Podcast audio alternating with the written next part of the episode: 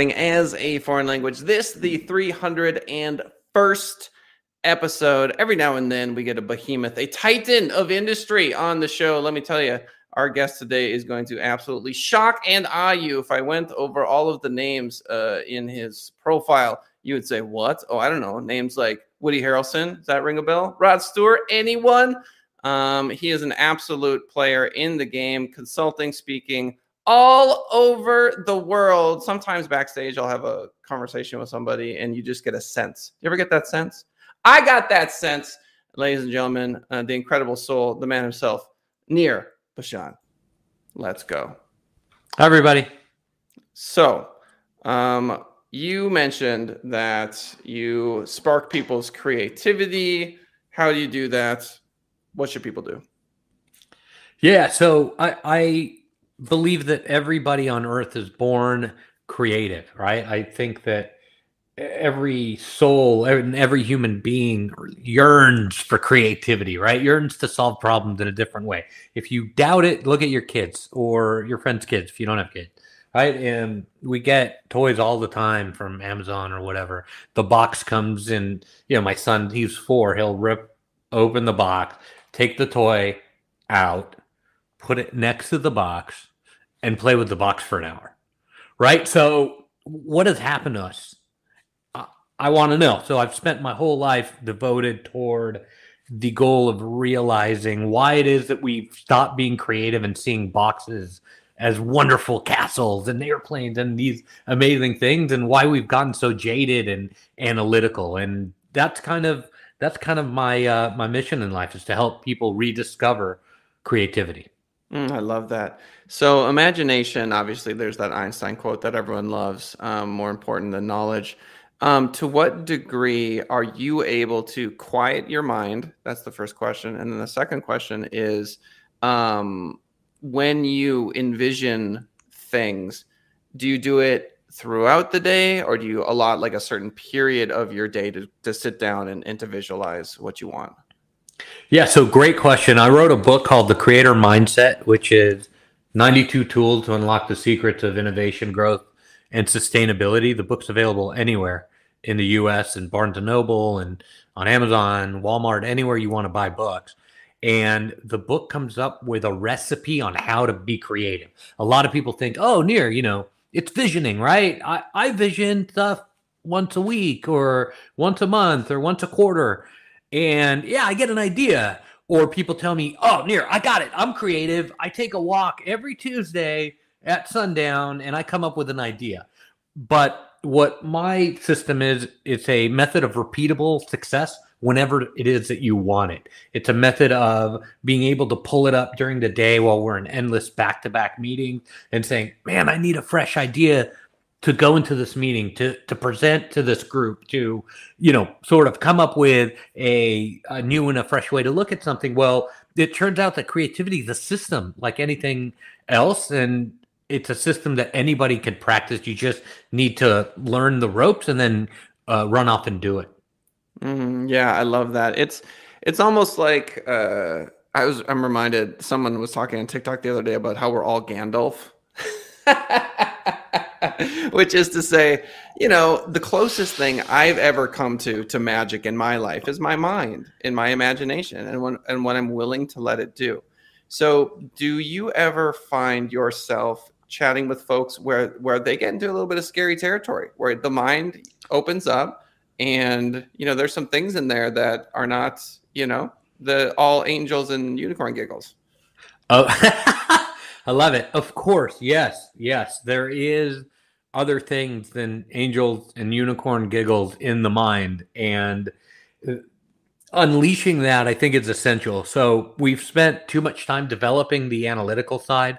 We're all very good at measuring things and assigning numbers to something and all that, and we're not so good at the other side.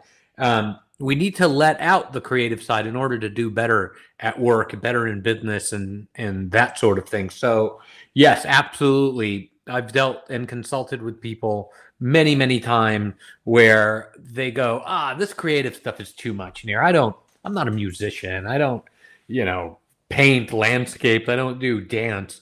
Uh, you know, I'm a controller at a at a waste restoration company or whatever it is and this stuff is too far out there. Well it's really not. It's not far out there. It really is skills and principles that you can apply at work and they end up doing really really well for you right? Because you start to think a little bit differently than the competition. You start to do things a little bit differently and it adds up. Pretty soon you are introducing a new product or service or you are sort of changing the paradigm within your your particular vertical. I'll give you an example. I did a disaster restoration conference and then after the conference I did some consulting for some of the companies that were there. They were like this is great, you know, creativity in, in our business, nobody does it. And a few of them were like, we could do it, maybe we can make money, right? So one of the companies that I work with, they were like, you know, we we need to come up with uh, uh, we need to change the model. We're not converting enough sales. That's what it was. We're not converting enough sales. I said, okay, how did it work? They're like, well, we get a lead and we don't convert it enough. Help us convert it. I said, okay, let's look into it. So we started to look into it, and you know, they were doing things the same way they've been doing since like 1947 or something like that. It was crazy. And I said, why are you guys doing this? They're like, because it's industry standard. Why would we ever change? And I'm like, well, that's the definition of creativity, dealing with change and, and coming up with something new. So we tried a, a small system where instead of doing kind of a lump sum, okay, grandma burnt the turkey during Thanksgiving, and we have drywall damage and water damage or whatever from the from the little fire that happened. Here's the lump sum. Instead of doing that, we I said, why don't we go to an a la carte model and let the let the customer pick what they want to do, right? Okay, firewall, uh, uh, you know, drywall. Okay, check we don't want paint, but we do want the water to be taken out or whatever it was, right? We sort of went through an a la carte model. And they were like, it'll never work. And they got so uncomfortable, super uncomfortable, right? This is that stuff coming out that they were like afraid of because it was creativity and, and all of these things that have been shoved down and stuffed deep within us. And so I said, okay, let's just try it on a couple customers. It did incredibly well because the customers felt empowered to make decisions on what they would want to do. And eventually we rolled it out and the bottom line grew because if you added all the a la carte stuff, it came out to be more than what the lump sum would have been anyway, because there was a couple of fluff or extra services on there. And people felt good about it because it was their own choice to do it and ended up spending more money. So that's just one example of thousands that that I see where people let out those unicorns and those things that they're worried about getting out there into the world, but it turns out that we need to do that. It's important for us to push ourselves in order to do that. I love it. I'm inspired. Literally, you you've given me the gift of seeing a menu for my company um, where like, ah, welcome to Send It Rising. Please have a seat. And then, you know, here's your your menu. And then the menu has everything that we offer on it and nice, fancy, it's all, you know, whatever, but it's digital marketing, but a digital marketing menu. And just give that to a client and say, you know, what what what are you hungry for? You know, here's here's what it is. It's okay to do that. It's okay to give a menu out. It's okay to not have that customer, you know, give you 10 a 100 a million dollars up front it's okay to earn that business over time. And this is one simple vehicle that'll allow you to do that. Yeah i mean it, it could be something where i just develop a new proposal and it just looks because what happens traditionally and this is almost every digital marketing company on the planet is you got like company X and they're usually like we'll build 500 links for you and it's garbage and everyone hates it, but they give you fixed prices and those are this rough, you know. And then you've got your agencies who are like, okay, we're gonna give you a prescription as if you were a patient, and then this is what we recommend. Um, usually, clients want that because it, it comes across with a sort of like you're the expert, you tell me. Um, but I do think um, you could have the menu and then the waiter, us would stand there and basically say, This is what we recommend, right? Here's the menu. Here's the recommended dishes for the night tonight. So we can still have that sort of expertise, um, but still be very transparent about pricing. That could be an interesting way to move forward. No doubt. It's time to look at your business model, no matter what you do, and explore different manifestations of what it is that you do with creativity. We're talking about, you know, billing now or invoicing or sales or whatnot.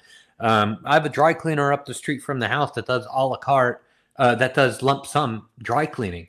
Can you imagine how awesome that is? And and they're really busy. They're expanding because you know, eighteen dollars a shirt, ten dollars a skirt, or whatever they charge is like kind of the model for a hundred years, right? But this guy over here is saying thirty nine dollars a month, come every day if you want.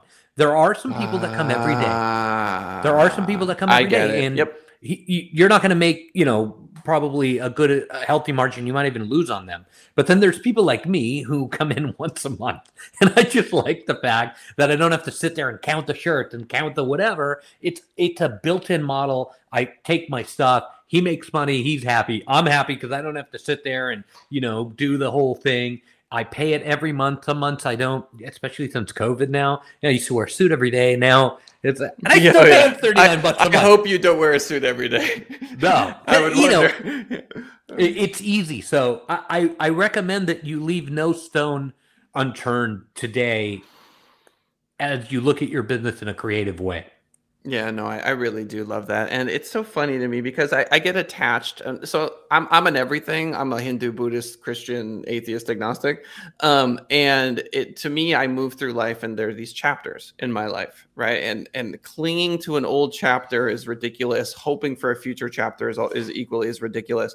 Um, and in this current chapter, I find myself um, very much in, in your mindset, which is this sort of creative. No, Kellen, take responsibility for the thoughts that are crossing your mind.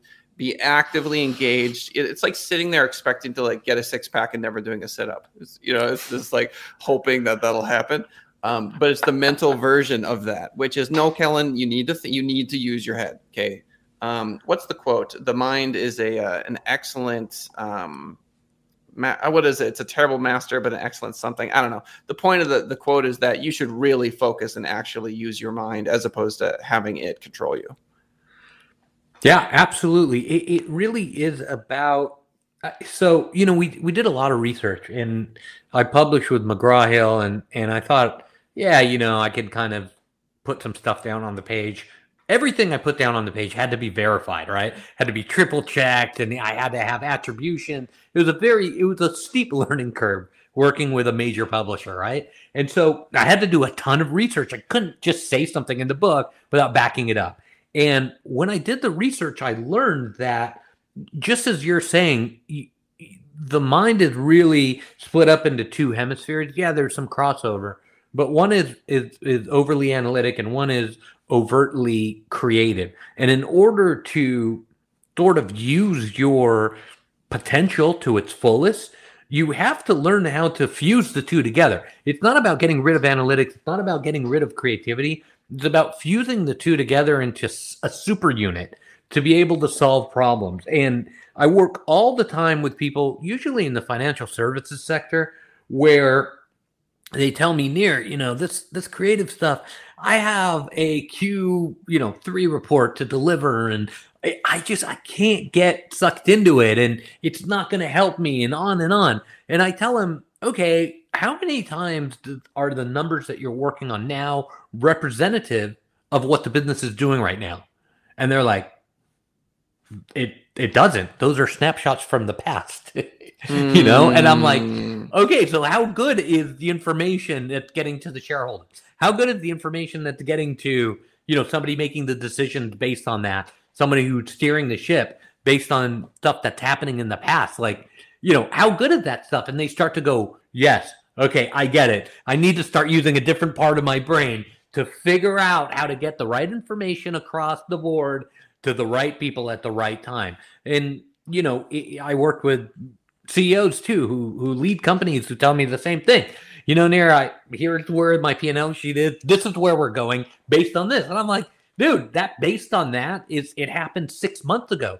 If you're lucky, you know, a year ago, and so we can't keep leading our lives by what's going on in the rear view mirror. You have to, yes, you have to operate as a super unit. You have to step up the capabilities of the mind to be able to deal with both change, which is happening now at an the most rapid rate that it's happened ever and to be able to deal with opportunity. So being creative is a tool that will help you deal with both things, elevate your thinking in order to solve problems that nobody else can solve. Yeah, I mean, it, it to me, it, it it's psychological. You could make a spiritual argument. F- for me, the primary driver is is that okay. I was at a, a BNI speed networking thing the other day, and there's a gentleman who is just absolutely he's got the je ne sais quoi. What is it about this guy? Now, my Buddhism has taught me that this dude has suffered. Everyone has suffered. You have suffered incredibly, Nir incredibly. Um, and so this guy, I'm just like, but his particular brand of suffering, there's something about it, right? And so I was like, what is it about you? You're so selfless, and not in sort of like I'm trying to be selfless, but genuine selflessness. Genuine. Yeah, you know. I'm like, I feel really like warm and fuzzy being around you. What is it about you? And he's like, uh, he's like, my I had a paraplegic father from six to sixteen, and he's like, I'll never forget. I was I was pushing him in his wheelchair one day, and he had his umbrella up and the, the rain kept spattering me in the face and he was drying i was drenched and my dad was like how you doing back there bud and he's like i'm good i'm good because who cares about being wet? Like that doesn't you know you're warm and happy because of the service because of what you're doing for that other human being. And when it comes to creativity those two worlds for me are they're inseparable right? What someone has gone through and their willingness to take these these mental and heart jumps to go you know what? I'm gonna i am gonna try something. It's, it's like a leap of faith in many ways you know because it's the future. And when we look at chess yeah when when the game begins there's only so many potentialities but by move five it's already beyond human comprehension of what you know and then you go in, into intuition and and experience and and as you move forward it, it's really scary so you're dealing with fear you're dealing with something that you know works and has a somewhat predictable result. So why would you ever change that? Right? It could go bad. It could go bad, Nir. so so how much of this is you extracting you know or getting in contact with another soul um, on a really profound level and and having them have faith in their own ability i think it's 100% the game i mean it is awakening the spirit that, that somebody has within them to solve problems creatively. Um, we did extensive research, like I, t- I said earlier. Um, I worked with some leading scientists who were talking about how babies can solve problems creatively before even language skills take place. Cheerios in a bottle, experimentations, and it's just incredible. And so we need to reawaken that sense of humanity, being able to solve different kinds of problems because I think it tied into our very survival. We wouldn't have been here if somebody didn't get creative and say, you know what, it, that dirty water, if I put it through a charcoal thing, I can drink it and live, right? That's a creative decision. And those things have brought us to modernity. Those things have brought us to be able to survive today. Uh, the the cave woman who put a spear on the end of her stick and was able to fight off a beast. I mean, you know, 50, 60, 70,000 years ago, people would die at like 20 and they'd be like great grandmas by then, you know? Um, today, the, the, it's just off the chart, like the, the lifespan of people off the charts, right? Compared to even 100 years ago. And there's a very good reason for that. And the reason is that somebody at some point got really creative, whether it's in medicine, whether it's in food, whether it's in air conditioning and and heating you know somebody got incredibly creative and now we're able to live in orlando where it's 100 and like one degrees today with 95% humidity. I mean we wouldn't be able to do these things we stand on the backs of giants and we don't realize that enough. We don't appreciate it enough. We don't understand it enough. We have too much victim mentality today. People like exactly what you were talking about earlier. People are like, well, I had a paraplegic father, so you know, screw the system. They screwed me. It's that fault and that fault and that guy and that gal and they screwed me. And and what do you do with that? Do you come up with creative ideas? Absolutely not. It's a negative mentality. Any negative mentality produces zero innovation, zero creativity, zero problem solving. When, like your friend, you go, you know what? This has happened to me, and this is how I'm going to look at it, and this is how I'm going to move forward, you get innovation, creativity, and uh, wonderful things that human beings need. A perspective like, hey, I'm going to get wet, being you know rained on but knowing that i'm providing this service or this thing uh, is an incredible incredible takeaway from something like that you could look at it in the negative way or you could look at it in the positive way so i'm on a uh, trek a mission to get people to start to think about life in a more positive way to be able to extract problem solving skill that will elevate all of us, not just the particular person who's doing it, which it will certainly elevate, but it will enable the next great innovation, the next big thing, the next big piece of technology that will make our lives hopefully better. Mm-hmm. Yeah, suffering is grace. It's it in the moment. I'm the biggest hypocrite on the planet, right? When I'm suffering, legitimate suffering, I'm I'm it. I want nothing more than for it to go away, and I want nothing more than to wave my magic wand and have all suffering for all beings and all universes disappear right now. Um, that being said, like when we look at Mario running around, every everything's trying to kill Mario, right? Like he's trying to jump, he's trying to jump over the pits and stuff. Everything's trying to kill Mario um, but the game is is teaching you something. It's it's increasing in complexity. Um, when we attach ourselves to thinking that we're Mario and he falls down the pit, we're like, oh no, I'm dead. No, you're not dead. That's Mario. You're playing a character, okay? And the the greatest among us are able to see that. First of all, they go, okay, wait, I'm not Mario. You're not even the same cells you were seven years ago, right? The cells like change. You know, you are literally not even the same person. That person is dead by all stretches, you know, the imagination. And so, so I think you and I are of like mind um, when it comes to wanting to wake up ourselves, but also, you know, use creativity to alleviate suffering. That's the goal, isn't it? Yeah, I, and you know, I just read a God, I forgot who the author was. It was called Fortitude. Uh, Dan, um, I forgot his name. He talks a lot about suffering in the book, like literally the whole book. It's like he's know, like the Buddha. Eighty percent of it is like this is how shitty life is, yeah. and then like twenty percent was like either look at it positively or not. And if you look at it positively, these are the amazing potentials for solving problems that you can that you can extract from that. And I'm on the same wavelength. I think Dan Crenshaw is the guy's name, mm. and I'm on the same page. Like you have to understand why it is that you're going through what you're going through, and you have to assign it a positive outcome. Anybody can assign it negatively. I, will I'll tell you something interesting. In the book, I talk about language and how to use the language of positivity when we're describing something. I work with a lot of managers and manager to maintain teams. I worked in corporate America for a long time. I've hired probably a thousand people in my mm. career. I sat down and I had to count it because McGraw wanted a reference on it. It's in the of course, book. Of course like, they did. Count. Of course they did. Yep, yeah. I'm like, are yep. you serious? They're like, count. Dude, they so are no joke. And it's right. No. And it's right about a thousand. And so, um, you know, hiring uh, people when you when you hire them, you have to, you know, sort of deal with different personalities, different motivations, and stuff like that. And then the way people talk is incredibly interesting to me because you would hear something framed in a way that was either positive or negative, but most of the time it was negative. So I started doing some research. I was like, maybe English is a negative language, right? That's oh, a fair oh, assumption. Oh, I like this. I, I, like where you're you know, going with this. So I started to look into it and I said, okay, English is a negative language. So did some research, had some people on the team help me out, and we found that for every word that is positive in English, there is six other words that are negative.